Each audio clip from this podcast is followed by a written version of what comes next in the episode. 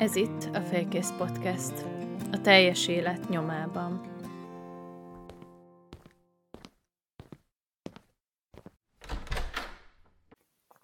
Hello! Szia Andrés! Szia Gabi! Hello mindenkinek, ez itt a Félkész Podcast. A mai beszélgetés során egy vendéggel vagyok itt, Vizsi Andrissal, akiről annyit kell röviden tudni, hogy egy évtized tanácsadói múltal rendelkezik, majd utána freelance tanácsadóként folytatta, jelenleg pedig immár, ha jól számolom, három és fél éve a Bookkeepy társtulajdonosa, illetve ügyvezetője, apuka, budapesti lakos, és egy igazi humorzsák. Igen, ezt a humorzsákot, ezt lehet, hogy te is fölveheted magadnak. Nagyon-nagyon jó volt bemutatás. Köszi, Gabi. Üdvözöllek! Szóval a mai beszélgetés során betekintést szeretnék arról kapni, hogy hogyan indult a karriered, hogyan alakult meg a bookkeepy, és hol tartotok most. Kérdezlek majd a work-life balance-ről, illetve a beszélgetés végén a személyes értékeidet beszélnénk át, ahol megbeszélnénk azt, hogy milyen fő értékek vezérelnek jelenleg az életedben, és ez hogyan látható a mindennapjaidban. Szuper, csapjunk bele! Kérlek, vigyél vissza minket a karriered kezdeteihez. Milyen volt tanácsadónak lenni? Elképesztően szuper, szerintem ez a, lehet, hogy ilyen full közhelyesen hangzik, de a, nekem nagyon úgy érzem, hogy ez az egész tanácsadás amúgy ilyen kvázi hivatásként talált rám, tehát nem csak egy munka, amit így elkezdtem végezni, hanem nagyon közel állt a személyiségemhez az, hogy folyamatosan új típusú kihívásokkal kellett szembenézni, és mindig komplex problémákra olyan megoldást találni, ami így a rendelkezésre álló időkeret alatt kihozta a maximumot a lehetőség halmazból. És ez viszonylag korán megtaláltam úgy, mert én szerintem az egyetem harmadik évében kezdtem el részmunkaidőben dolgozni egy akkor még kisebb magyar tanácsadó cégnek, gyakorlatilag tizen voltak, szerintem én voltam a tizedik tagja a csapatnak szerintem. Az első, aki nem teljes munkaidőben volt, hanem egyetem mellett dolgozott, és ez a kis csapat szerintem az alatt a szerintem három vagy négy év alatt, amit ott töltöttem, nőtt föl 10-ről 50 főre, és egy nagyon meghatározó szereplője volt a magyar banki üzletfejlesztési tanácsadási szektornak. És ja, borzasztó, borzasztó sokat tanultam tőlük, mert ugye gyakorlatilag rajtam kívül mindenki jelentős banki tapasztalattal, tanácsadói tapasztalattal volt ott, és pont számoltam, hogy még a legelején szerintem, hogy négy év volt, mire először csináltam olyan projektet, amihez hasonlót már csináltam korábban. Tehát ez a négy év, ez folyamatos újdonsággal, tanulással, nyilván hogy alapvetően sok, sok munkával is, de, a, de elképesztően meredek tanulási görbével járt, aminek egy része amúgy persze szakmai volt, másik része meg szerintem abszolút a, mondjuk így, hogy emberi meg emberekkel való együtt dolgozásról a, szólt, és, és azzal kapcsolatban tanultam szerintem nagyon-nagyon sokat a kollégáimtól. Igazából ez a Scale Consulting nevű tanácsadó cég volt, és náluk dolgoztam egészen 2010-ig. Ugye ez a 2008-as pénzügyi válság, ez nem tett annyira jót a banki tanács, bankoknak sem, meg a banki tanácsadóknak sem, és 2010 év végén felvásárolta a PVC, a tanácsadó céget, és ugyanígy lettem PVC-s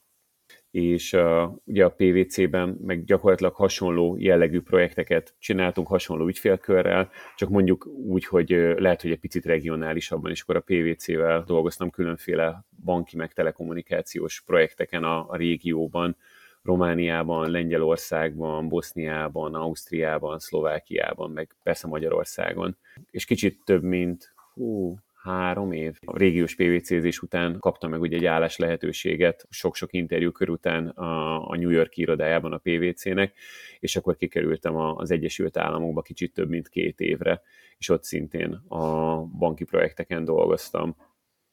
Úgyhogy ez gyakorlatilag így, ha így összeadod, ez majdnem, majdnem az az egy évtized, amit te is elmondtál.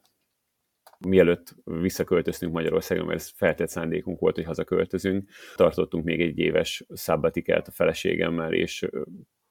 úgy mondtuk annak idején, vagy azt terveztük, hogy körbejárjuk a világot, de aztán rájöttünk, hogy ilyen 10-11 hónap alatt azért elég limitált, hogy mit tudsz megnézni, úgyhogy jártunk erre meg arra, a, nagyon élveztük, meg nagyon-nagyon szuper volt, és akkor utána a, jött a gondolat, hogy ehhez képest váltani kéne, és csatlakoztam egy kisebb digitális termékeket fejlesztő céghez, akik nagyobb cégeknek, meg kisebb cégeknek is, startupoknak is fejlesztettek uh, elsősorban mobil alkalmazásokat. Innen jött a kitettség a digitális termékek irányába, illetve a startup irányba, mert amúgy mindig is nagyon piszkált, meg nagyon ott volt a fejemnek a hátuljában, hogy szeretnék valamikor valami saját céget építeni, és akkor tadám, mint a csokapik úgy lett a, a búképi, gyakorlatilag a semmiből kinő, vagy meg, megjött az a, az a tökéletes pillanat, hogy meg volt szerintem a megfelelő szakmai háttér, meg jó volt az időzítésünk is, szerintem találtunk egy ötletet, a, ami, ami azt gondoltuk, és a mai napig azt látjuk, hogy piacképes, meg találtam egy olyan alapítótársat a személyében, akivel ugye már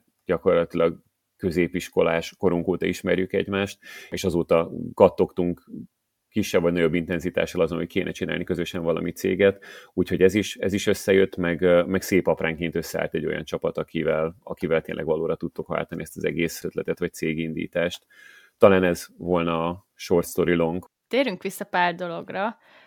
még a bookkeep előtt. Engem érdekelne különösen New York, hogy hogyan jött a lehetőség arról, hogy tudnál mesélni, illetve milyen volt ez az időszak nektek? Fú, a lehetőség maga az amúgy PVC szerte úgy tudom, hogy nyitott volt, meg a, a Big four között több helyen is van ilyen lehetőség, de úgy tudom, és ez lehet, hogy az én szűkebb megélésem, vagy szűkebb tudásom, de hogy ez a PVC-ben tényleg nagyon jól működött ez a nemzetközi mobilitási program, és az egyik barátom Bálint mondta, hogy figyelj, ha már nemzetközi cégnél dolgozunk, lehet, hogy ki kéne próbálni valami ilyesmit, ami így mondjuk túlmutat a, a, a régión, és akkor elkezdtünk utána menni, utána kérdezgetni. Bevallom, ő, mindig egy picit aktívabb volt ebben a, a, a témában, vagy így mindig egy, egy lépéssel előrébb volt, és így, és így nem tudom, egy jó ilyen motivációt adott, hogy na akkor igen, én is menjek és csináljam és utána kérdezgettünk, az nagyon szórakoztató volt, hogy gyakorlatilag bárkivel beszéltünk, mondta, hogy igen, igen, menjetek, mert mindenféleképpen meg lehet csípni itt ezt, vagy ott azt, és akkor mondtuk, hogy jó, jó király, mi mind a ketten amúgy New Yorkba szeretnénk kivenni. És akkor mondták, hogy jaj, tök jó, full esélytelen felejtsd el, biztos, hogy nem. És akkor nem tudom, valaki mondta, hogy Szánhozéba kijutott két hónapra, és amúgy ez is egy ilyen hatalmas nagy dolog volt, vagy hatalmas nagy sztori volt, meg úgy voltunk vele, hogy jó, jó, persze, azt mondott, hogy nem lehet, mi meg majd megcsináljuk. Hát ilyen ambiciózus ifjú titán mentalitással álltunk neki a dolgoknak, és akkor Bálint egy kicsit jobban tolta a maga oldalán, és hiszed vagy nem, de hogy megsípett egy pozíciót New Yorkban, és úgy voltam vele, hogy fú, figyelj, akkor én most le vagyok maradó, és akkor egy kicsit bele kell húzni ezen a téren, meg nyilván abban is segített, hogy akkor ezt tényleg meg lehet csinálni, és én is rá, rápörögtem egy kicsit, és szerintem egy picit több, mint egy évvel később mi is kimentünk New Yorkba, és ja, kicsit több mint két év, két év, három hónapos kintlét alatt. Szerintem elképesztően sok mindent tapasztaltunk arról, hogy milyen egy nagy cégben dolgozni, milyen a, egy ilyen nagy méretű világcégnek mondjuk így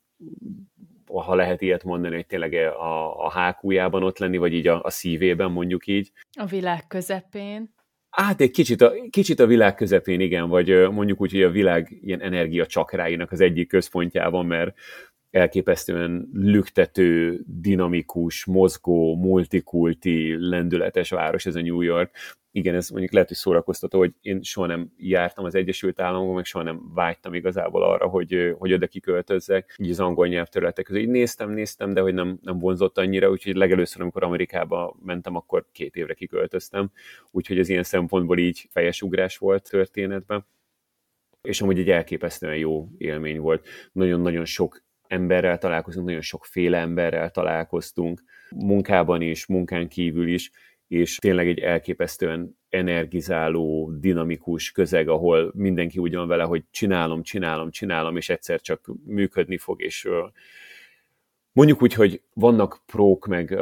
meg konok uh, szerintem így a, a kapitalizmus mellett, meg ellen, de hogy az a, az a rész, vagy az a szelet, amit én láttam belül, az tényleg így a legdinamikusabb, meg legmotiválóbb, meg a leginkább azt hangsúlyozó volt, hogy, ha belerakod a munkát, és ügyes vagy, és tehetséges vagy, és szorgalmas vagy, és kitartó vagy, nyilván kell hozzá egy csepp szerencse, nyilván kell hozzá valamennyi kezdőlendület, de akkor, akkor igenis sikeres tudsz lenni, és nem számít, hogy ki vagy, és hogy honnan jössz, hogy bevándorló vagy, vagy 26. generációs amerikai, tök mindegy, mennyi a nyomjat csináljad, és, és valóra tudod váltani az álmodat, és, ezt,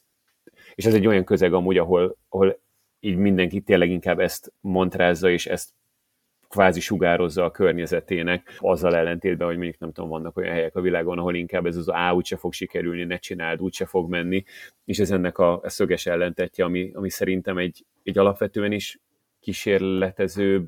vagy ilyen bátrabb lendületű, vagy lelkületű gyerekben, mint én, még belém rakott egy, egy ilyen kis bogarat, hogy akkor merjünk menni előre és csinálni, és szerintem nem biztos, hogy itt lennénk, hogyha nem lett volna ez a New Yorki kaland. Mi a különbség, vagy mit véltél felfedezni, miben volt másabb tanácsadónak lenni Magyarországon és Amerikában? Alapvetően maga a tevékenység, amit végeztünk, az szerintem nagyon hasonló. Ami jelentős különbség, ezt ilyen anekdotába szoktam mondani, vagy, vagy lebontani, hogy Magyarországon gondolkoztunk rajta, hogy az üzleti ligába elinduljunk a PVC-vel, de nem tudtunk úgy igazán összeszedni az ott dolgozó emberekből egy kosárcsapatot, mert nem volt elég ember. New Yorki PVC-nek volt egy saját külön kosárlabda ligája. Hogyha ez így így mondjuk így a, a méretekről ad valamennyi példát, vagy valamennyi megértést. Tehát, hogy idehaza szerintem ilyen 5-600-an dolgoztunk akkor az egész cégben, kint meg szerintem mondjuk 40 ezer fő volt az egész vállalat. És ez olyan szinten lehetővé, meg egy akkora nagy piacon dolgoztunk, ami lehetővé teszi azt, hogy egy valakinek mondjuk olyan mély specializációja legyen, ami idehaza egész egyszerűen nem, nem működik, nem kivitelezhető, mert sokkal sokoldalúbbnak, sokkal inkább generalistának kell lenned itthon, mert nincs minden, nem tudom, harmadik hónapban egy payments kapcsolatos projekt. Most mondtam egy példát, nem látom ilyen szempontból mostanában a tanácsadói piacot, de hogy nem tudom, a, a wire paymentekkel kapcsolatban nincs minden három vagy hat hónapban egy projekt, ezért nem tudsz erre specializálódni, akkor azt mondod, hogy egy ilyen általánosabb fókusszal fogsz menni, és nyilván, ha általánosabb a fókuszod, nem tudsz annyira mélyre menni. És ez meg ugye valamennyire limitálja azt, hogy milyen szinten tudod a, a maximumot feszegetni mondjuk egy-egy szakmai területen. És ez, ez biztos, hogy meghökkentő volt, hogy mennyivel specializáltabbak tudnak lenni, meg hogy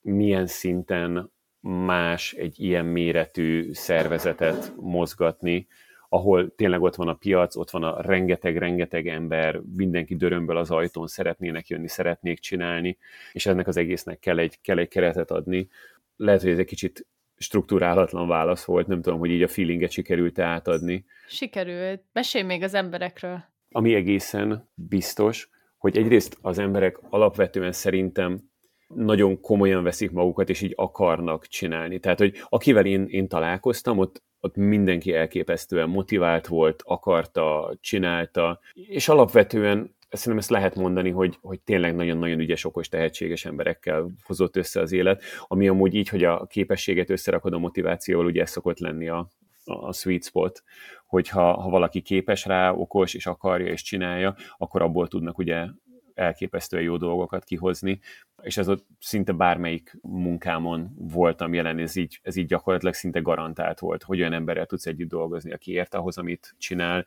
és hogy akarja is tolni. És mondjuk nyilván a, a tanácsadók ezen belül szerintem egy, tehát ezen az egész amerikai kultúrán belül egy jóval kompetitívebb és keményen dolgozó brigád volt, aki tényleg belerakja az időt, energiát,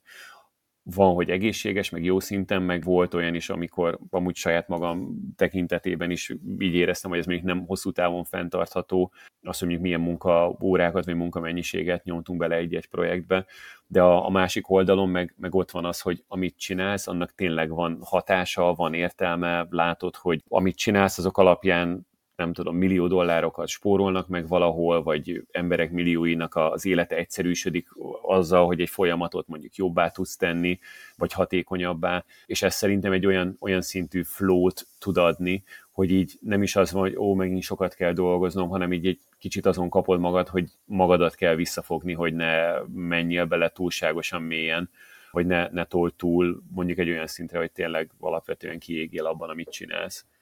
de hogy ebben szerintem egyrészt a cég is próbál szerintem sokszor segíteni, meg nyilván az embernek magának van egy tök nagy felelőssége, hogy megtanulja belőni azokat a, a balanszokat, meg azokat a trade-offokat kitalálni, hogy mi az, amit, amit beválaszt, és mi az, ami nem, mi az, ami, ami ahhoz jó, hogy a, nem tudom, sprintelj egy nagyot, de hogy nem tudsz egész életedben sprintelni, meg egy idő után abban így elfáradsz, meg összeesel, hanem hogy mi kell ahhoz, hogy tényleg egy hosszú távon fenntartható, nem tudom, maraton tempót tudjál futni említetted, hogy ketten mentetek, tehát hogy a jelenlegi feleségeddel sikerült ezt megoldanotok. Azért szeretnék ezzel kapcsolatban kérdezni, mert úgy érzékeltem, hogy az én barátaim, egyébként én a hallgatóknak is mondom, hogy Kopenhágában, Dániában élek jelenleg, és az én barátaim, akik Magyarországon élnek, mint hogyha lenne bennük egy korlát, egy gát, azért, mert ugye otthon van barátjuk, barátnőjük, és annak ellenére, hogy ők mennének, kipróbálnák magukat egy-két évre valahol, nem mernek, és nem nagyon kezdenek bele abba, hogy, hogy jó, akkor most döntsünk úgy, hogy költözünk külföldre, valószínűleg pont kapcsolati okokból is. Ezt ti hogyan oldottátok meg? Nekünk ez elég sokat segített, hogy szerintem amikor kiköltöztünk, mi akkor három vagy négy éve voltunk egy pár. Ez szerintem a, a nem titok én személyes, személyes rész, hogy nem voltunk házasok, amikor megkaptam a, a munkaajánlatot. Utána viszonylag rövid, rövid átfutással döntöttünk úgy, hogy összekötjük az életünket, és azóta hogy eltelt tíz év, és lassan tíz év, és még mindig együtt vagyunk, és van egy két éves gyermekünk, úgyhogy azt gondolom, hogy ez nem egy ilyen elkapkodott dolog volt, hanem mondjuk úgy, hogy egy push volt előre, és ezek szerint a, egy jó irányba nyomó push volt mondjuk így a, a, az, hogy jelentkezett a lehetőség, meg a, a kvázi döntési kényszer. Amit megmondani tudnék, hogy mi mondjuk, mint pár a, a legelejétől kezdve szerintem nyitottak voltunk, párom is amúgy Big Four-nál dolgozott, ő is volt a környéken mm, regionális projekteken, ki az egész családja, amúgy ő, ő volt a harmadik olyan generáció, aki lakott New Yorkban, amúgy az ő nagyszülei is laktak kint, az apukája ugye a nagyszüleivel lakott kint, illetve mi is a, ugye voltunk kint, tehát hogy ilyen szempontból mondjuk úgy, hogy én voltam inkább szerintem a kevésbé világot látott, vagy a kevésbé nemzetközi és neki, igen, ő volt kint Erasmus programmal Belgiumban egy fél évet, aztán ráhúzott még egy felet, úgyhogy én azt gondolom, hogy neki ezt nem is nagyon kellett így, így mondani vagy magyarázni, meg erről amúgy beszélgettünk egymás között, hogy amúgy kipróbálnánk-e azt, hogy külföldön éljünk, igen, a, nem volt jelzálók hitelünk, nem volt gyerekünk, ami miatt az nem voltak nagyon idős szüleink, akikről gondoskodni kellett volna, Úgyhogy azt mondtuk, hogy igazából ez most az az időszak, amikor így szabad és lehet kísérletezni anélkül, hogy ez igazi, igazi olyan kockázatot hordozna magában, ami mondjuk túlmutat rajtunk. A magunk oldalára meg úgy voltunk vele, hogyha bármi miatt nem jó tapasztalat, bármikor dönthetünk úgy, hogy, hogy hazajövünk a menet közben, és hogyha két évet megcsináljuk, és utána jövünk haza, akkor az még max volt egy jó pofa kaland az életünkben, de hogy ehhez képest amúgy sokkal-sokkal-sokkal több mindent hoztunk ki belőle, mert ez a és akkor majd valamikor fogok külföldön dolgozni, ezt szerintem gyakorlatilag egy egybe ki tudtuk hozni. Ugye mi, amikor jártunk, már akkor beszélgettünk sokat róla, hogy amúgy valamikor tök izgalmas lenne tartani egy karrierszünetet, ami mindig olyan, hogy várod a következő előléptetés, most éppen egy projektben vagy, most nem tudom, ezt akarsz venni, most arra gyűjtesz, és mindig megvan egy indok, ami miatt így, így el tudod tolni, vagy azt mondani, na akkor pont ne most, vagy pont ne akkor, vagy pont ne azt. És szerintem az, hogyha egy picit így megborítod a, a státuszkót, meg a hétköznapokat, és utána rájössz, hogy amúgy ezt így meg tudod csinálni, és talpra esett, vagy ügyes vagy, és majd összerakod úgy az életedet újra, hogy az jó legyen. Hogyha ezt egyszer megmered csinálni, vagy meg tudod csinálni, és utána rájössz, hogy ez neked megy, és ez, ez neked így jó pálya, akkor, akkor utána szerintem sokkal bátrabban mersz bele fogni olyan dolgokba, amik nem tudom, hasonló léptékű vagy mértékű változások. Legyen ez egy, nem tudom, egy költözés, kapcsolatváltás, ugrás cégek között, ugrás, nem tudom, alkalmazotti létből vállalkozói életbe, nem tudom, egy nagyon stabil állásból egy szerelem projektbe, vagy egy, nem tudom, társadalmilag jelentősebb dolog irányába átugrani egy ilyen, nem tudom, nagyon klasszika korporát karrierből, ezek mind olyan dolgok, amiket lehet, hogy így, így halogatnál, vagy mondaná, hogy á ne, á ne, de hogy egyszer-kétszer szerintem a belekóstolsz ebbe, és ez így meghozza a kedvedet, meg a bátorságodat. Szerintem. Még talán annyi érdekelne, hogy párod is talált akkor munkát New Yorkban arra az időszakra? Igen, ki azt hiszem három hónapot kellett várni, amíg megkapta a munkavállalói engedélyét, és utána elkezdett interjúzni, és ő internál auditor háttérrel rendelkezik, ami amúgy kint egy elég kapós szakma, meg amúgy globálisan egy elég kapós szakma, és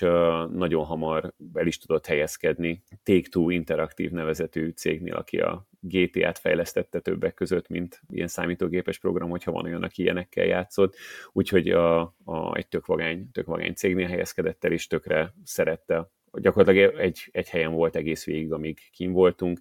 és nagyon jól érezte a, náluk magukat, és tényleg egy tök jó, tök jó karriert épített, amire, hogyha ha lehet valamit mondani, ez a, ez a része mondjuk lehet, hogy egy kicsit fájt is a hazaköltözésnek, hogy egy annyira jó, meg király életet tudtunk kint felépíteni, hogy mondjuk ezt így, ezt így fájtot hagyni. Neki mindenféleképpen, nekem akkor mondjuk már pont volt egy ilyen, hát nem tudom, hogy minek lehet ezt mondani, talán egy kicsi elfáradásnak, mert előtte volt egy projekt, ami elképesztően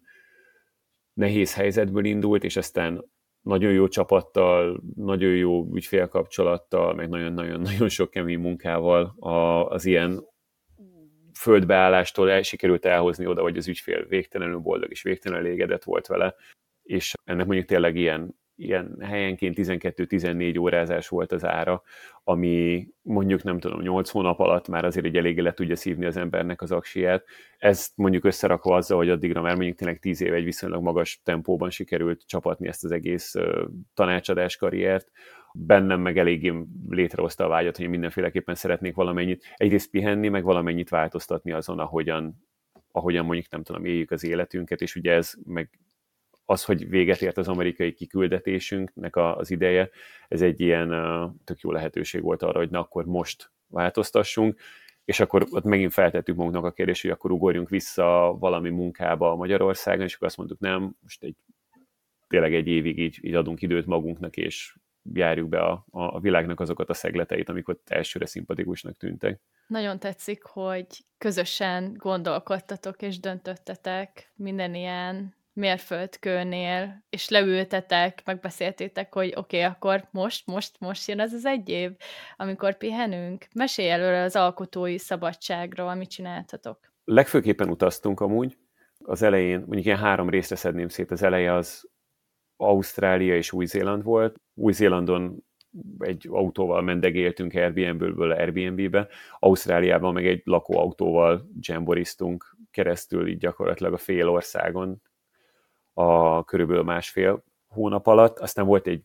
dél-kelet-ázsiai szakasz, ilyen Vietnám, Kambodzsa, Laos és főként Bali, meg a, meg a környező szigetek, meg volt egy Dél-Amerika, a, ahol Kolumbia északi részétől mentünk le egészen tűzföldig, a, főként a, ilyen felszíni közlekedéssel, tehát hogy egyszer-egyszer repülgettünk, de hogy inkább az volt a jellemző, hogy, hogy így bejártuk a környéket, és szépen, szépen végigmentünk mindenen, ami, így, ami számunkra érdekes, meg releváns volt. Meg mondjuk az első másfél hónapban rengeteget aludtam. Pont ezt akartam kérdezni, hogy hogyan élted meg a 12-14 órás dolgozom, eszem, majd alszom kategória után ezt a hihetetlen nagy mértékű szabadságot. Nagyon fura volt amúgy, mert az volt a tervünk. Egyrészt a, a kintlétünk alatt ugye meg terveztük, meg kiraktunk egy olyan célt, hogy amikor ezt az egész utat befejezzük, akkor én szeretném lefutni a New York maratont, amire megcsináltam az előtte lévő évben a kvalifikációt, és olyan jól kijött az, hogy feleségem úgy alapvetően magasabb alvásigényel rendelkezik, mint én, és akkor megbeszéltük, hogy amikor ő haszik, akkor én majd futkározok, és akkor készülök a, a maratonra. Tehát ehhez képest az első másfél hónap az úgy nézett ki, hogy én ilyen tízen órákat aludtam, és ő már így volt, és úgy volt, hogy Andris, csináljunk már valamit, és ott szerintem ott volt egy ilyen ezt úgy tudom, hogy az alvást nem nagyon lehet bepótolni, de szerintem erre tett kísérletet a szervezetem. És ez ott körülbelül szerintem igen, egy ilyen egy másfél hónap alatt megtörtént, és akkor a király ebben is így nem tudom, felzárkoztam, és amúgy azóta is szerintem viszonylag normális mennyiségeket alszom, és ez nagyon jó érzés, hogy azt gondolom, hogy így hozzátartozik ahhoz, hogy így kiegyensúlyozottabb tudjak lenni. Ez volt az egyik ilyen nagy, nagy élmény, vagy megélés. A másik meg, hogy az elképesztően fura, amikor így kikerülsz egy, nem tudom, viszonylag struktúrált, sőt nem egy nagyon struktúrált, nagyon kirakott szervezeti kultúrából, ahol megvan az, hogy milyen KPI-ok mentén, milyen karrier létre alapján, hogyan jutsz előre, megvannak a promóciók, promóciókhoz a bónuszok, tehát hogy elképesztően egyértelműen ki van rakva, hogy mit kell csinálnod, és hogyan kell csinálnod ahhoz, hogy így mendegéljél előre. És, és ebből az egészből így, így kiszakadni, és akkor azt mondod, hogy te csak úgy vagy ez, ez az elején amúgy ilyen full pánikzóna, hogy atyaik, tényleg, mint a szabadon, szabadon zuhannál, és hogyha ha ezt még meg lehet fejelni azzal, hogy amúgy nincs is bevétele, csak úgy, csak úgy vagy, és, és így nem tudom, költöd a megtakarításaidat, azért ez egy eléggé ilyen, ja, szerintem a pánik az nem, nem overstatement mondjuk erre, a, amit így egy kicsit így, így érzel az elején, de aztán úgy rájössz, hogy igen, de ezzel te terveztél, kitaláltad, hogy ez pontosan hogyan fog kinézni, tudod, hogy mi, mi lesz utána kb, és bízol magadban, hogy is meg fogod tudni oldani, és aztán így egy idő után így, így megnyugszik ez a, nem tudom, ez az ilyen konstans szívkalapálás, és akkor rájössz, hogy jaj, ez így tök jó. És akkor utána abban abba nagyon, nagyon bele tudtunk csillezni. Szerintem az első három hónapnyi utazás után volt ilyen, ami, ami így meglehetősen intenzív volt, hogy azt mondtuk, hogy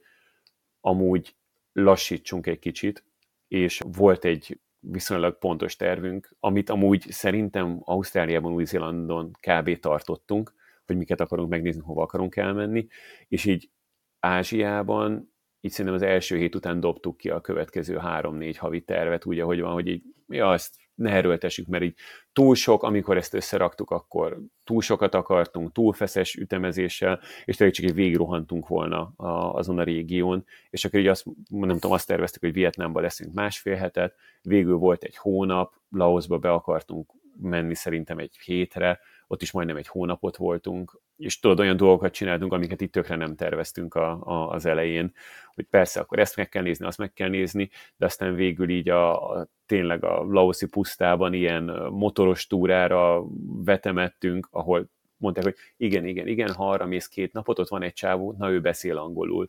Tehát, hogy így ennyire ilyen remote helyekre sikerült eljutni, és ez, hogy ezt ennyivel lazábban és nem feszítve csináltuk, ez azóta amúgy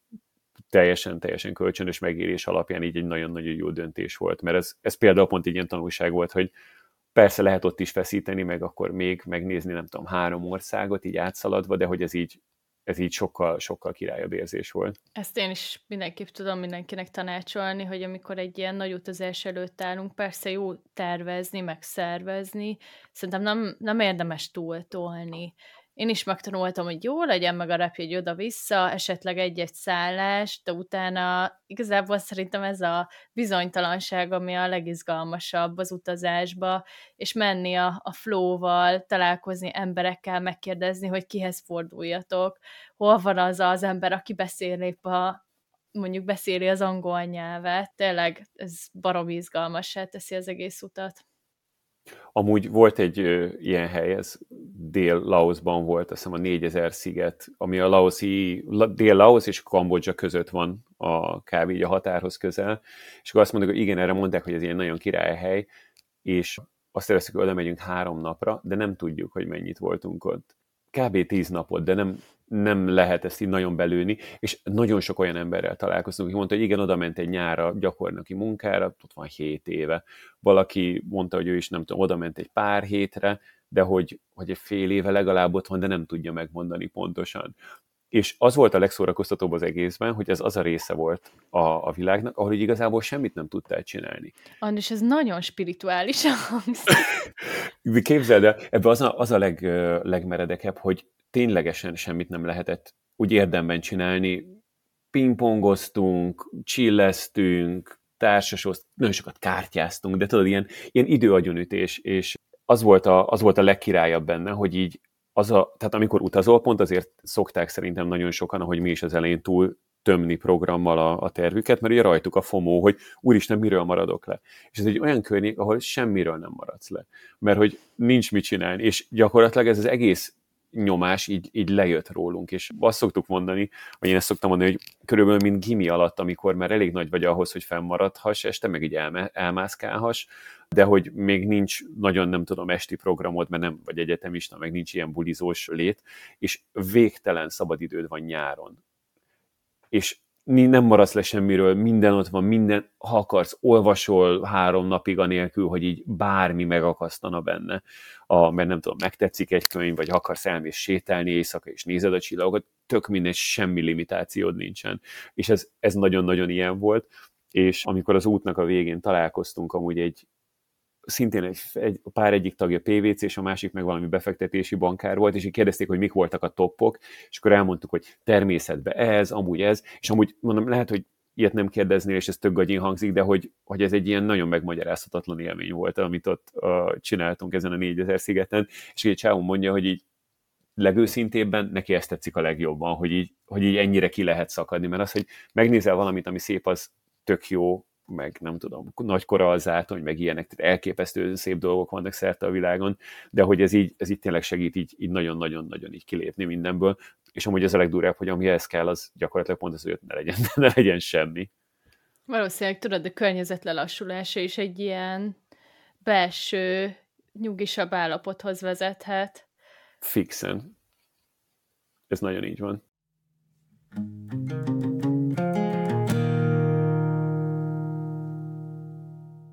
Térjünk rá akkor a kedves szíve csücskére, egyik szeletére, ami a bookkeepy. Mondjuk kezdjük azzal, hogy be tudnád mutatni a hallgatóknak, hogy hogyan született meg az ötlet, illetve mi maga a bookkeepy. Persze. A Bookkeepy egy online portál, amin egyéni vállalkozóknak, illetve kis és középvállalkozásoknak segítünk megtalálni azt a külsős könyvelő partnert, aki leginkább megfelel az ő igényeiknek. Ez a marketing szlogenünk, vagy ez a, ez a szövegünk, ami lényegében amúgy annyit akar, hogyha valaki nem KKV-ban dolgozik, mert valaki itt dolgozik, valaki nem, valaki egyéni vállalkozóként dolgozik, valaki nem, tehát nekem ez a világ mondjuk három éve kezdett el belépni az életembe. Azelőtt én nem tudom, láttam havonta bejönni a, a számlámra a fizetésemet, meg kaptam a kafetériát, és hatalmas pénzügyi osztályokkal dolgoztunk együtt, ahol mindenki vérprofi volt a maga területén, tehát ez nagyon távol volt ettől a, a KKV világtól, amiben most uh, tevékenykedünk, meg dolgozunk. Ebben a világban nyilván a, vannak kicsi cégek, ahol nincs 20 fős pénzügyi osztály, hanem van egy ügyvezető, aki vagy ezzel foglalkozik, vagy van egy gazdaság is, aki pénzügyi számviteli kérdésekben benne van, de nagyon-nagyon sok esetben hogy megbíznak egy külsős könyvelőt, aki a, a cégnek a pénzügyeit kezeli és kézben tartja, készíti a beszámolókat, könyveli a, a, az egyes tételeket, és az, hogy ki ez az ember, és mennyiben, mondjuk, mondjuk úgy, hogy ez az ember, a, ez a külsős könyvelő, ez egy nagyon-nagyon kulcs stratégiai pozíció, és az, hogy ha ő jó, az nagyon-nagyon sokat tud segíteni abban, hogy egy cég is sikeresen tudjon nőni, fejlődni és épülni. És az, hogy ő jó, az önmagában ne, nagyon sokszor nem elegendő, ugyanúgy, mint a, nem tudom, ha egy párkapcsolatra gondolsz, nem elég, hogyha te jó ember vagy, és a másik egy jó ember, az kell, hogy a, úgy találkozzatok, és úgy legyetek együtt, hogy egymáshoz valók vagytok és ugyanez igaz szerintem magára erre a, a, a cég és könyvelő viszonyra, hogy lehetnek mind a ketten jók, de hogyha nem egy jó meccs, nem egy jó párosítás, akkor lehet, hogy nem fognak tudni annyira sok mindent kihozni, vagy annyira jól együtt dolgozni, mintha pont a megfelelő partnerek találkoznának össze. És ez az, amivel mi foglalkozunk gyakorlatilag. Szóval a, amivel mi foglalkozunk, az pedig pont az, hogy úgy kössünk össze egyéni vállalkozókat, vagy kis cégeket könyvelőkkel, hogy ők egymásnak leginkább megfelelőek legyenek. Ennek van egy ügyfél oldala, ugye az, hogy nekik olyan könyvelőt viszünk, aki amúgy a meg korábbi ügyfeleinek az értékelése alapján egy, egy jó szakember, vagy akivel könnyű együtt dolgozni, elérhető, válaszol a kérdésekre, mindennel, ami szakmai amúgy alapvetően képben van, és, és időben beadja a megfelelő bevallásokat, tájékoztatja a céget, hogyha valami tennivalója vagy feladata van, jártas az ő iparágában, mert nyilvánvaló módon egy festőnek nem ugyanolyan igényei vannak, mint egy IT szabadúszónak. Tehát akkor, ha jól értem, mondjuk én, akinek van egy cége, és könyvelőt keresek, beírom, hogy bookkeepy.com, és egy olyan oldalra kerülök, ahol egy kereső felületen keresztül, vagyis igazából kitöltök adatokat és információkat, milyen könyvelőt keresek, és milyen céllal,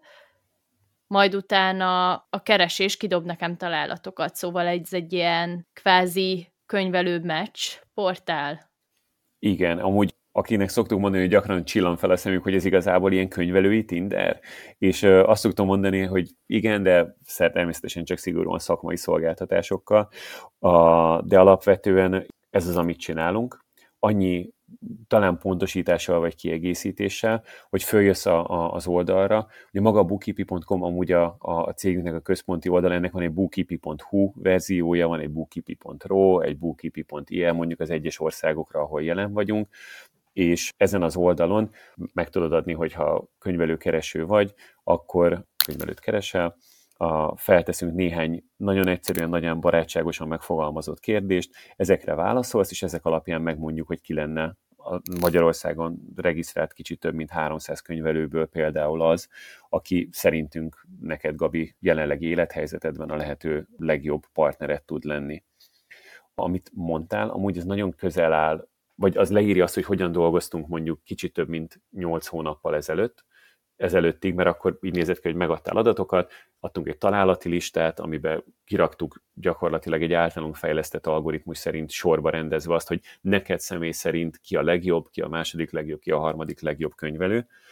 viszont ezen a, a modellen változtatnunk, mert azt láttuk, hogy nagyon sok esetben az emberek még így is nehéznek élik meg azt, hogy hogyan hozzák meg ők azt a döntést, hogy akkor most ki lesz a leginkább megfelelő, és ezen egyszerűsítettünk magán a, a folyamaton, meg még beraktunk két-három olyan funkciót, amit igényeltek, és most már úgy néz ki maga a keresés, hogy úgy, hogy meg elmondod magadról a, a, az információkat, hogy milyen cégnek keresel, hány számlád van, milyen adózással dolgozol, dolgozol-e külföldre, kell-e, hogy kül, idegen nyelven beszéljen a könyvelő, milyen iparágban vagy jelen, ha elmondhatod, hogy neked mi a fontos, hogy közel legyen hozzád, jó értékelése legyen, milyen áron, szakmai felelősségbiztosítás legyen, ne legyen digitalizált könyvelőt keresel, vagy nem, és akkor ezek alapján az algoritmusunk kidob egy könyvelőt, aki a lehető legjobb lesz számodra, és mi vele kötünk össze a legelső lépésben. Tehát nem listáztatunk, mert azt vettük észre, hogy az embereknek ez alapvetően segítség, hogy nem nekik kell válogatni. Még mindig ilyen bőségzavara volt akkor is, amikor ötöt, akkor is, amikor 20 akkor is, amikor 300-at raktunk ki a listába, és azt látjuk, hogy ez az egyszerűsítés, ilyen, tehát ebben az esetben konkrétan a kevesebb az több, és azzal az egy könyvelővel kötjük össze, aki a leginkább megfelelő az algoritmusunk alapján. Egyszer-egyszer van, hogy valaki azt mondja, hogy érti, hogy miért, de hogy szerintem mással lehet, hogy jobban működne a dolog, és mással szeretne beszélni, de ez alapvetően egy, egy jónak tűnő metódus, és utána, hogyha szimpatikus, akkor mi segítünk abban, mondtam, hogy van két-három dolog, amit még beleraktunk időközben a folyamatba, segítünk abban, hogy adunk egy olyan szerződést, amit nagyon sok KKV ugye nem tudja eldönteni, vagy egyéni vállalkozó nem tudja megmondani, hogy ez egy olyan szerződés, ami neki kedvez, vagy olyan szerződés, ami a könyvelőnek kedvez, mi, mint független külső fél adunk egy olyan szerződést, ami a könyvelő számára is fair, meg a vállalkozó számára is fair. Ezt automatikusan elkészítjük, alá tudják írni digitálisan, és lehet bankkártyával fizetni a, könyvelői díjat keresztül, és gyakorlatilag ezt az egész folyamatot az elejétől a végéig digitálisan végig lehet velünk zongorázni, és, és el lehet kezdeni dolgozni a könyvelőddel mielőtt még megszületik az a döntés, hogy valaki ezzel a könyvelővel akar dolgozni, hogy tudja felvenni vele a kapcsolatot? Nagyon jó a kérdés. A minden egyes esetben, amikor a valaki nálunk könyvelőt keres, mi bátorítjuk őket, és ezt gyakorlatilag kivétel nélkül bele is rakjuk a folyamatba, hogy egyet beszéljenek egymással. Akár személyesen van, aki igényli a személyes találkozót, van, aki virtuálisan, van, aki telefonon, a valaki egy Google Meet-en keresztül, de hogy mindenféleképpen találkoznak egyet, ehhez mi biztosítjuk gyakorlatilag az összeköttetést. Ügyfélszolgálatos kolléganőnk köti össze őket, és elmondja, hogy kapcsolati adatok, e-mail cím, telefonszám, amikor tudunk, és így egyértelműen látszik, hogy ki milyen időzítés szerint van, akkor a találkozónak az időpontjába is megpróbálom besegíteni, hogy ez minél hatékonyabban és gördülékenyebben menjen, de hogy gyakorlatilag egyből direktbe kötjük a könyvelőt az ügyfélel, és hogyha ha adott a szimpátia, akkor ugye a szakmai munka is amúgy köztük fog zajlani. Abszolút egy ilyen hídként szolgáltuk a kettő fél között. Abszolút. Abszolút ez a, ez a célunk, meg az, hogy a, a szlogenünk is az, hogy segítünk megtalálni a számodra a leginkább megfelelő könyvelőt egyszerűen, gyorsan és hatékonyan. Mielőtt még visszatérünk, mert még kérdezi fogok a bookkeepiről, annyit még beszéljünk meg, Léci, hogy idővonalva hova tudjuk elhelyezni a bookkeepi alakulását. Tehát beszéltünk arról, hogy alkotói szabadságon voltatok New York után, majd utána hazaköltöztetek. Innentől mi történt? Hazaköltöztünk. Uh, figyelj, mondom ilyen időbélyegekkel. 20 17 volt a sabbatical year, 20 18-ban és 19-ben dolgoztam a mobilappfejlesztő cégnél, és 19 végén, ilyen október-november, akkor kezdtem el dolgozni a bookkeeping koncepción, novemberben beszéltünk diával, és 20-20 májusban indultunk el, szerintem hivatalosan. Hogyan jött az ötlet, hogy ezzel szeretnétek foglalkozni, illetve ami még nagyon érdekelne, hogy említetted Diával, a társalapítóddal, kezdtetek bele ebbe az egészbe, és igazából engem az érdekelne, hogy honnan tudja valaki, hogy azzal az emberrel jó lesz együtt dolgozni. Fú, két nagyon jó kérdés. Az egyik az, hogy honnan jött az ötlet. Az egy ennek egyik része az az, hogy, ahogy mondtam, kattogtam tök sokat azon, hogy kéne valamikor valami vállalkozás ötletet csinálni, vagy vállalkozást csinálni, és volt egy listám, amit így vezettem, hogy hm, eszembe jutott egy ötlet, amikor utaztam a metrón, fölírtam. Na és ebből szerintem összejött egy ilyen 60-80 ötlet alapból, aztán utána utaztunk egy évig, és ez majdnem 200-ig ment föl. És aztán utána ezt elkezdtem így azok alapján, a könyvek alapján, amiket olvastam, a saját üzleti meggyőződésem alapján, meg emberekkel, vállalkozókkal, startuperekkel beszélgetve így szkórolgatni, hogy mi az, aminek ezek közül van értelme, és mi az, aminek ezek közül nincs értelme. Nyilván ebben voltak ilyen szigorúan üzleti megközelítésű kérdések, meg volt egy pár ilyen, hogy mi az, amit szívesen csinálnék, mi az, amivel szívesen foglalkoznék, mi az, amilyen jellegűvel nem foglalkoznék. És így egy ötlet volt, aminek az irányában nagyon lelkesek voltunk, és alapvetően abból is kiindulva, hogy amúgy a drága anyósom ő bérszámfejtéssel foglalkozik. A fő irány, vagy a fő gondolat az az volt, így a lista leszűrése után, meg egy kicsit így ezekből a, a személyes impulzusokból táplálkozva, hogy egy könyvelést automatizáló szoftvert kéne csinálnunk, ami a könyvelők munkáját segíti. És aztán elkezdtük ezt a témát kapargatni, és arra jutottunk, hogy egyrészt nagyon sok nagyon király ilyen megoldás van, ami egyrészt innovatív magyar vállalkozásoknak az eredményei, akik tök jók és tök ügyesek abban, amit csinálnak. Másrészt maga a digitalizáció is elég erőteljesen nyert teret, elsősorban a Nováltal drive-olva ide-haza, és láttuk, hogy ez amúgy egy nagyon-nagyon potens terület, de hogy itt mások is vannak, akik nagyon-nagyon ügyesek. Másfelől pedig ezek azt igénylik, hogy maga a könyvelői közösség, vagy azok a könyvelők, akik ezt a szolgáltatást igénybe vennék, ezek megváltoztassák azt a működési módot, ahogyan ők végzik a munkájukat.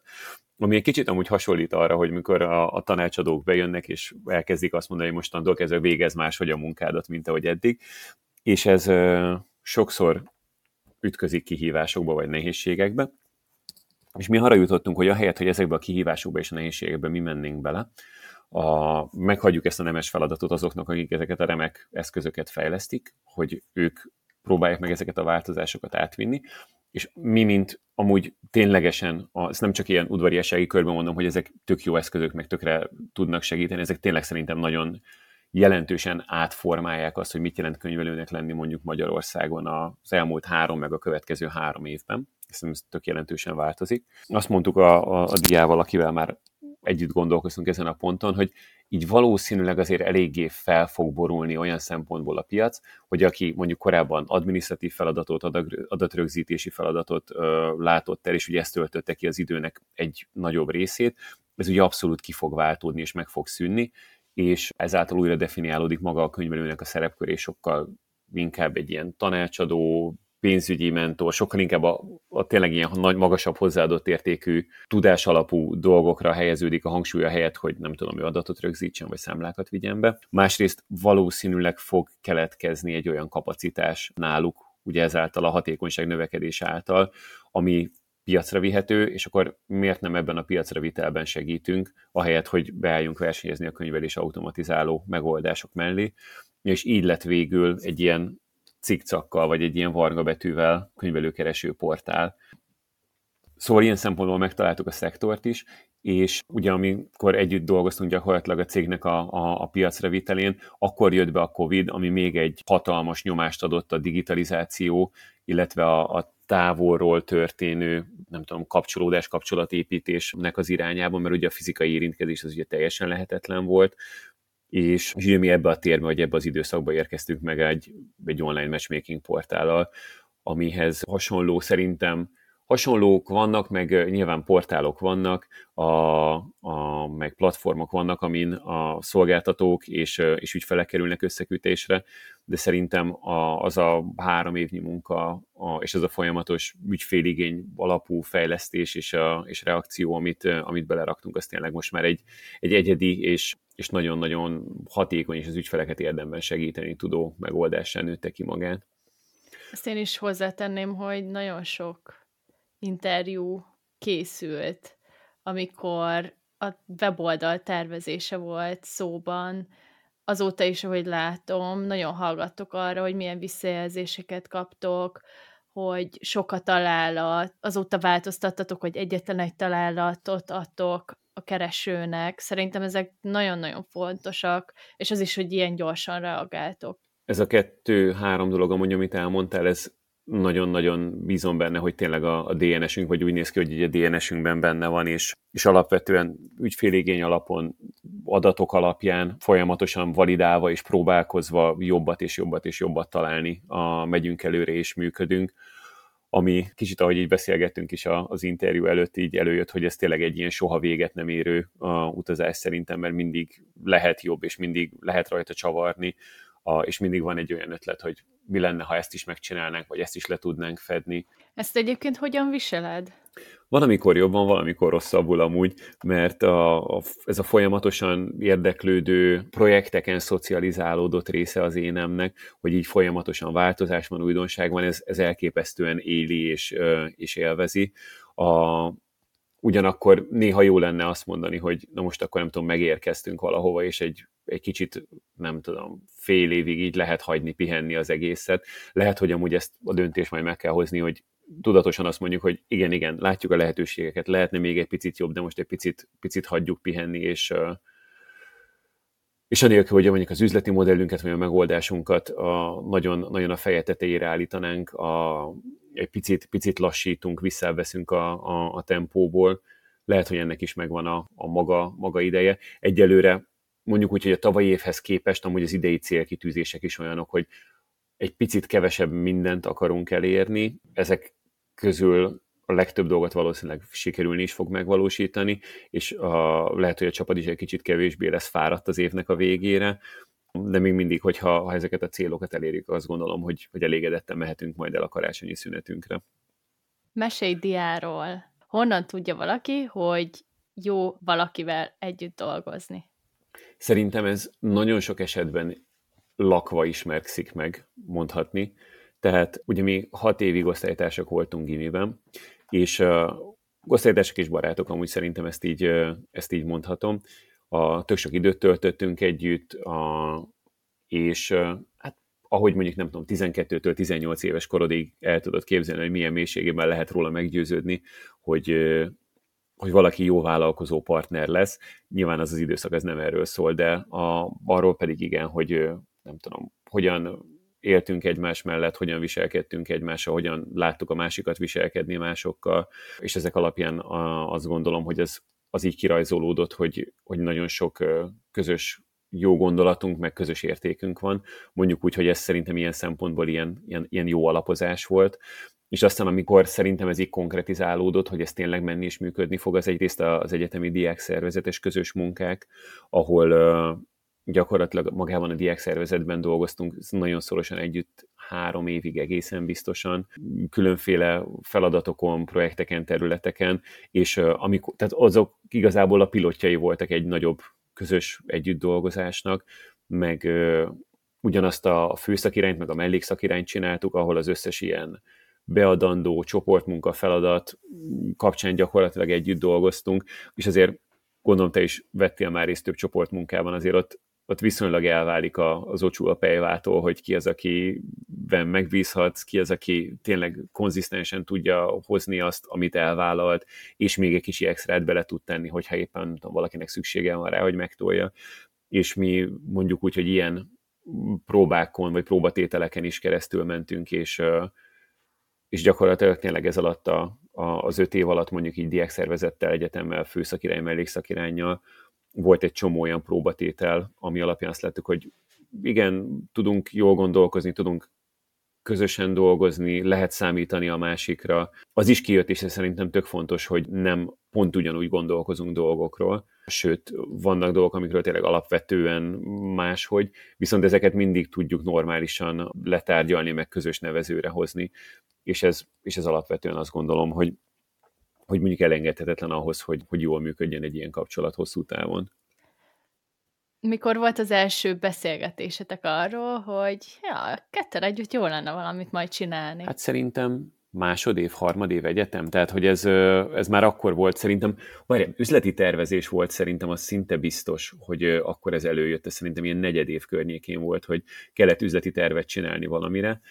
és uh, akkor szerintem egy ilyen italházhoz szállítós cégnek az ötlete fogalmazódott meg bennünk, amiből azóta is van kettő-három, tehát maga az ötlet az lehet, hogy amúgy tökre, a, tökre piacképes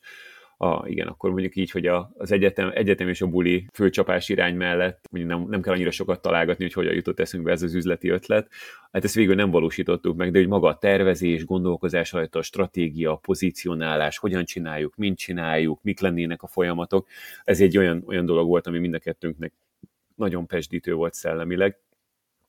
és, és onnantól kezdve szerintem viszonylag aktívan kattogtunk, hogy mi lenne, ha ez lenne, mi lenne, ha az lenne. Aztán utána befejeztük az egyetemet, Dia elment az OTP-be dolgozni, és viszonylag sok, sok időt töltött ott, én ugye a szkéles PVC-s vonalon voltam, tehát hogy abszolút eltávolodtunk mindentől, ami mondjuk így a vállalkozói pályára terelne a ráminket rövid távon de aztán nekünk ugye a, a New York sabbatical és a utána való hazaköltözés, meg, a, meg az abból adódó mondjuk ugye keretek fellazulása, Diánál meg az ugye, hogy két gyermeknek az anyukája, és a, a második gyermek után tért vissza oda, hogy most már akkor szeretne valamit csinálni, és akkor kezdtünk el beszélgetni vele arról, hogy akkor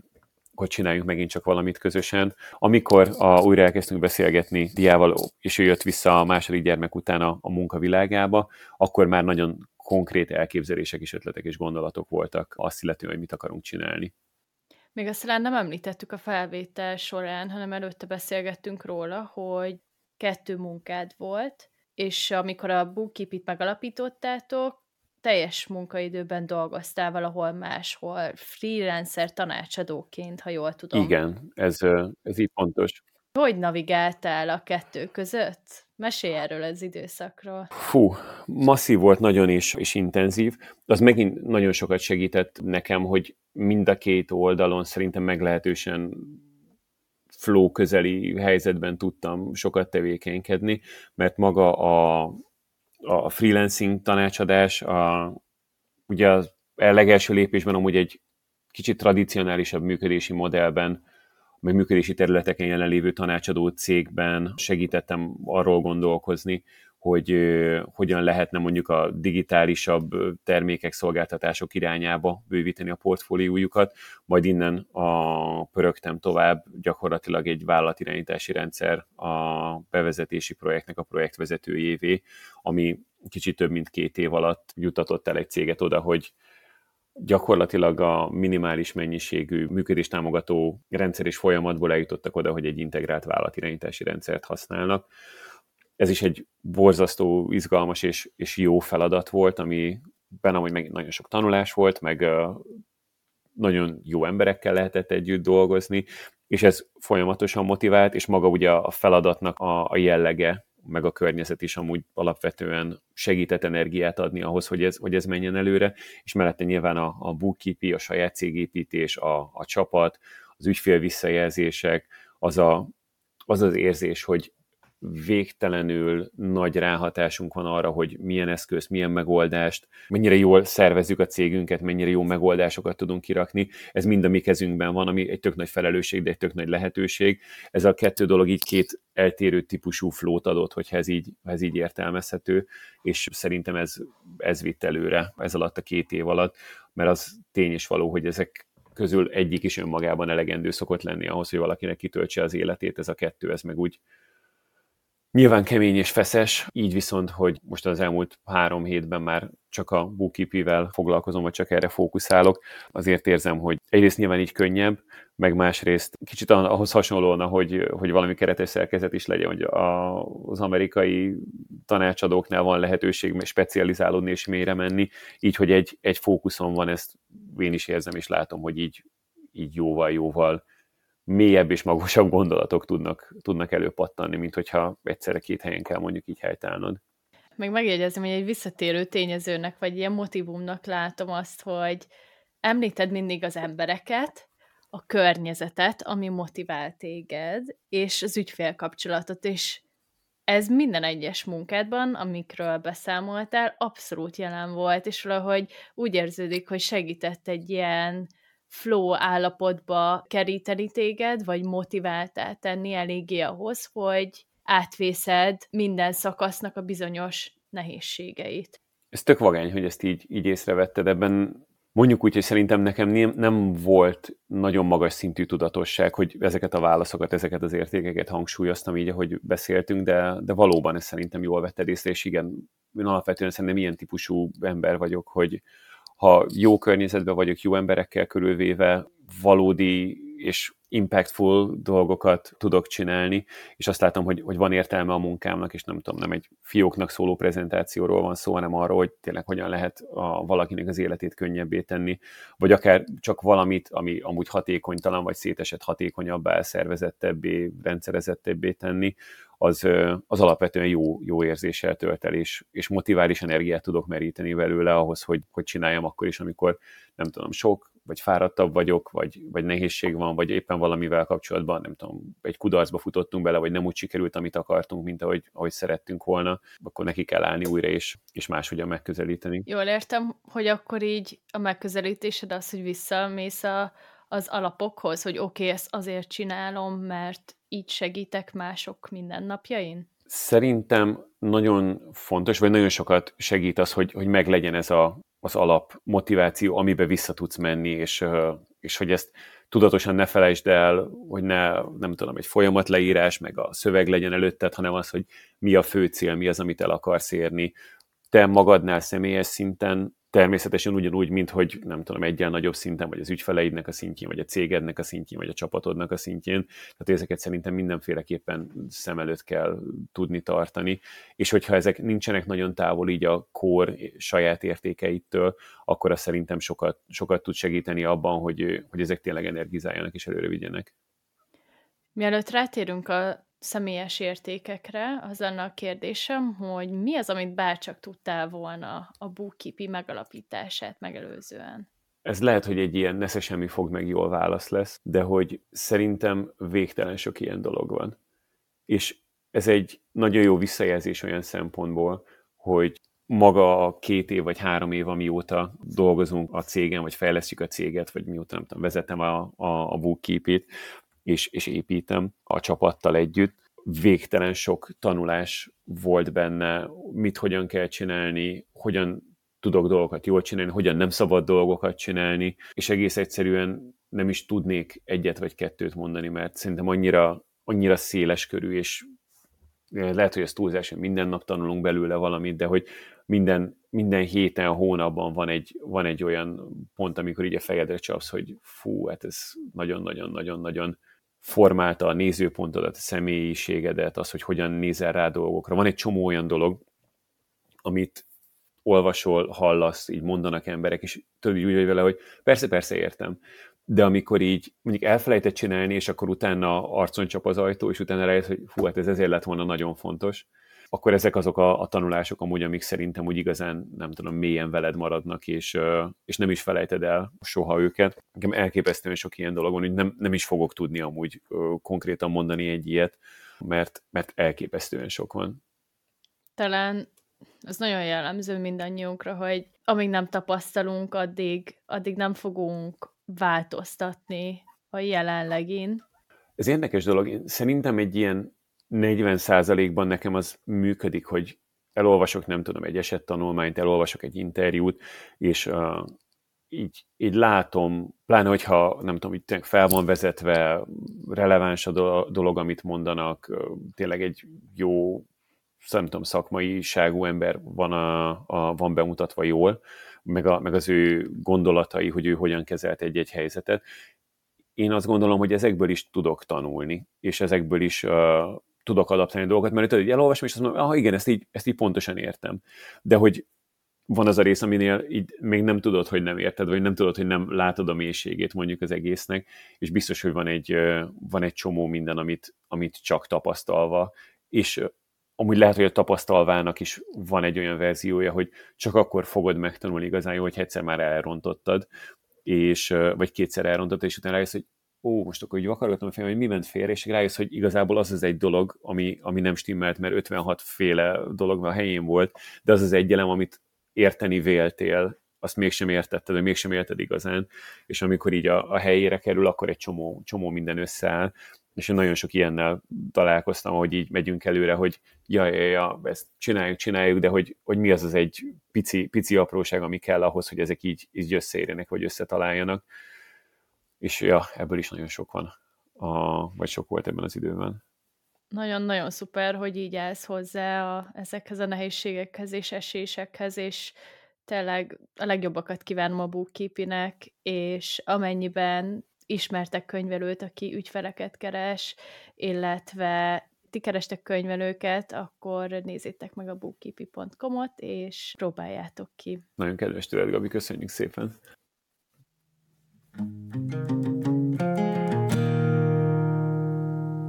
Térjünk akkor rá az én egyik kedvenc részemhez, vagyis igazából ez az, ami talán a legjobban foglalkoztat, és szeretnék minden interjú során beszélgetni a hétköznapi hőseimmel erről. Ez pedig a személyes értékeid. Küldtem neked egy listát, szeretném, hogy bemutasd, melyik fő érték az, amit úgy gondolsz, hogy képvisel téged, tehát egyébként a háttere ennek az, hogy Beretnek elküldtem az egy ilyen listáját, azt hiszem szerintem vagy 60 érték található meg ebben a listában, ahonnan megkértem Andrist, hogy válasszon tizet, majd ezután a tíz kiválasztott értékből szűkítse le ezt a kört három-négy értékre. És az, hogy hogyan tette ezt meg, azt kértem tőle, hogy gondoljon arra, hogy mi az, ami nélkül nem tudja elképzelni az életét. Szóval mely ez a három-négy érték? Az egyik amúgy az vissza fog csatolódni ahhoz, amit amúgy mondtál, a, és ez nekem a teamwork, ténylegesen csapatban dolgozni, vagy emberekkel együtt dolgozni, az azt gondolom, hogy nekem nagyon fontos. Én ugye mióta az eszemet tudom, gyakorlatilag sportolok és csapatsportolok, úgyhogy ez lehet, hogy, hogy ide vezethető vissza, de hogy a, a csapatmunka az nekem mindenféleképpen nagyon-nagyon-nagyon fontos. Szóval a, a második a, az a, a kreativitás és a vállalkozói attitűd így egyben. Én nagyon szeretek problémákat megoldani, a, meg nagyon szeretek nehéz problémákat lebontani, és utána jól, jól megoldani. Ez tényleg szerintem minden területén, meg, meg korszakában az életemnek szerintem jellemző volt. A, a harmadik, a, amit felírtam, vagy beírtam, az a nyitottság. A, és egyrészt nyitottság az új dolgok felé, hogy próbáljunk ki új eszközöket, de ugyanúgy próbálok, és, és tök sokszor látom ennek a hasznát, nyitottnak lenni a új nézőpontok felé, másoknak a nézőpontját hogyan, hogyan lehet beépíteni. Ez amúgy a cégkultúránkban is azt gondolom, hogy nagyon-nagyon jelen van, hogy szerintem egy, egy nem tudom, rossz válasz vagy rossz mondás van, amit nem teszel hozzá, amikor, amikor kellene, úgyhogy nyugodtan bárki bármit mondhat, szólhat,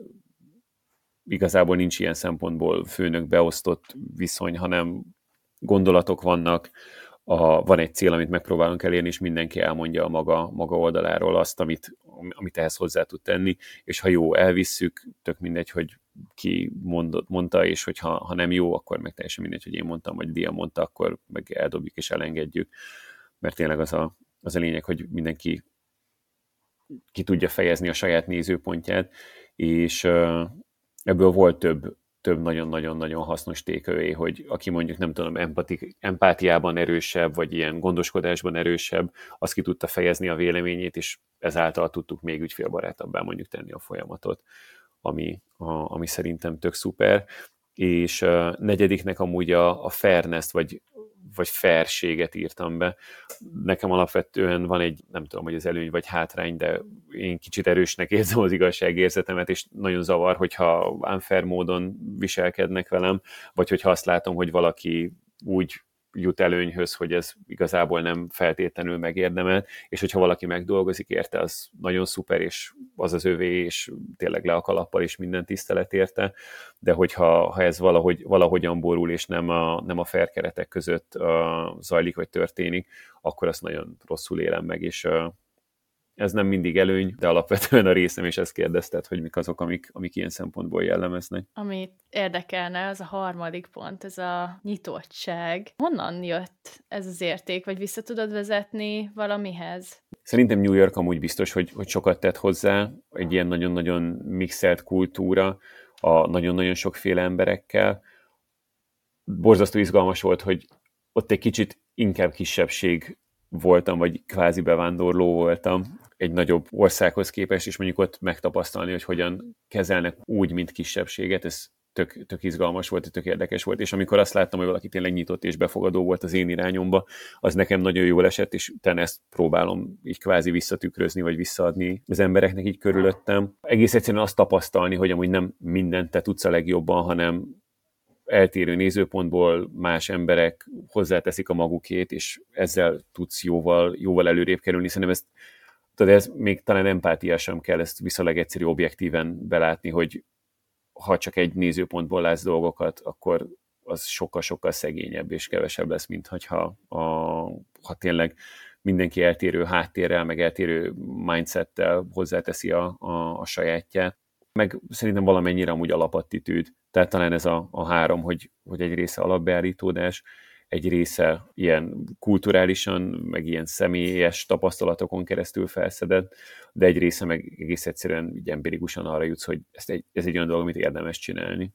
Hogyan jelennek meg a mindennapjaidban többi három, tehát a csapatmunka, kreativitás és a vállalkozói attitűdöd, illetve ez a igazságérzeted? Fú, ez is egy jó kérdés. Szerintem a csapatmunka amúgy alapvetően úgy, hogy próbálok többet csapatsportolni, járunk el kosarazni. Ha csinálunk valamit, én ezt nagyon értékelem, hogyha mindenkinek megvan a maga hozzáadott értéke, vagy a maga feladatköre, felelőssége abban, amit csinálunk, és nem egy emberen nyugszik minden, hanem tényleg így, így szét van osztva, és mondjuk minden területen mindenki beleteszi a magáét, ez egy kicsit így a fairness is kombinálva van, illetve maga ez a, a vállalkozói attitűd, hogyha ezt lehet így mondani. Gyakorlatilag, bármivel szembesülök, mindenre igyekszem, hogyha lehet jó megoldást adni, és ez nem olyan, hogy az elvárt megoldás, hanem egy olyan megoldást, ami amúgy releváns, nem tudom, ha újra neki futok, vagy újra találkozom ugyanezzel a problémával, akkor nem nulláról kell kezdenem, hanem fel tudom használni korábbi tapasztalatot, hogyha lehet, próbálok úgy, úgy nézni dolgokra, hogy mi mivel tud kapcsolódni, és mi az, ami mondjuk így egymás segíti, és így előrébb tudja vinni. Meg tényleg alapvetően bármilyen, bárkinek bármilyen problémája van, vagy nehézsége, akkor alapvetően azon gondolkozom, hogy ezen hogyan tudok segíteni, amit mondjuk a feleségem nem mindig értékel, de ez sajnos egy ilyen adottság, vagy sajnos vagy szerencsére, de ez megint csak egy integráns részem is ilyen vagyok, hogy ha, ha valahol azt látom, hogy valakinek valami nem jó, akkor azon próbálok változtatni. Ha tetszik nekik, ha nem ez ez májved, ez meg az én tanulásom, hogy ezt a megfelelő helyre tudjon becsatornázni. Köszi, hogy megosztottad velünk ezeket az értékeidet, remélem másoknak is hasznos tud lenni, és hogyha érdekel titeket, akkor keressetek rá B-A-R-R-E-T-T, Barrett-re, és keressetek rá erre a listára, hát ha segítektek is. thank you Utolsó kérdésként pedig uh, szeretném megtudni, hogy mit tudnál ajánlani, milyen könyvet, podcastet azoknak, akik épp mondjuk kicsit elakadtak, és egy döntés előtt állnak, illetve alapvetően érdeklődnek a vállalkozói lét irányában. Ami nekem nagyon-nagyon-nagyon bejött, ez nagyon érdekes, mert egy könyv, amit nem olvastam végig az Evan Carmichaelnek a Your One Word könyve, ami ilyen könyv és munkafüzet egyben, és amikor ezeket csinálom, akkor ezeket próbálom általában tényleg úgy csinálni, hogy elolvasod a megfelelő fejezetet, és utána vannak bizonyos feladatok, amiket végig kell gondolni. És én szerintem az első két vagy három fejezetet vittem végig. A könyv amúgy maga arról szól, hogy hogyan találod meg azt az egy darab szót, ami téged jellemez, ami a te legalapvetőbb drive-odat, motivációdat jelképezi, és körülbelül két vagy három fejezetet csináltam meg a nyolcból, tízből, tényleg nem tudom pontosan, mert nem olvastam végig a könyvet, és nekem ilyen teljesen egyértelműen kijött belőle, hogy én építeni az alkotásnak ez az ilyen összelegózni valamit, ami amúgy alapvetően megold egy problémát, a, és gyakorlatilag ez az építeni a, lett az én szavam, a, amit nagyon-nagyon hamar megtaláltam ebben a könyvben. Nyilván sok idővel meg gondolkozással, de hogy egy elképesztően jó journey volt, és ezért nem is fejeztem be a könyvet, mert úgy igazából ezt az egy szót, ezt viszonylag hamar megtaláltam magában az egészben, és ezt uh, nagyon szívesen ajánlom embereknek, hogyha ha tényleg tudjátok úgy csinálni, hogy, hogy elolvasod, és akkor utána a mélyére mész és végig gondolod, hogy, hogy az egyes rávezető kérdéseknek mi lehet a válasza, mi a gyökere, hogyan jutottál oda, hogy ez a, ez a motivációd, és utána, ha, ha megtaláltad, hogy, hogy neked mi, tökre lehet, hogy nem amúgy a, a vállalkozás lesz az irány, de lehet, hogy igen. Nem félve attól, hogy mi, a, mi az irány, és nem a, a trendnek megfelelően csinálni át B-t vagy C-t, hanem hogyha ha ezt megtalálod, hogy ez,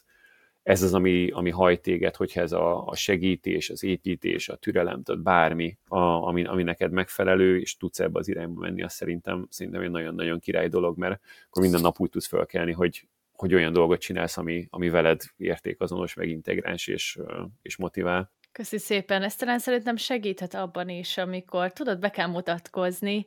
és ha megvan az az egy szó, akkor egy kicsit könnyebb valahogy autentikusabban elmondani, hogy ki vagy, és mit szeretsz, mi érdekel valójában, és mit cél érdekében dolgoznál szívesen. Végén értünk a beszélgetésünknek. Nagyon köszönöm szépen, hogy időt szakítottál, és megosztottad a személyes, illetve szakmai tapasztalataidat mindenkivel. Nagyon szépen köszönöm a lehetőséget. Sok sikert a podcasttel. Köszönjük szépen, és írjatok a félkész podcastkukat gmail.com-ra, hogyha van ötletetek arról, hogy kivel beszéljünk, illetve szívesen várjuk a visszajelzéseteket az eddigi epizódokról, mert számít a véleményetek. Köszi szépen! Sziasztok!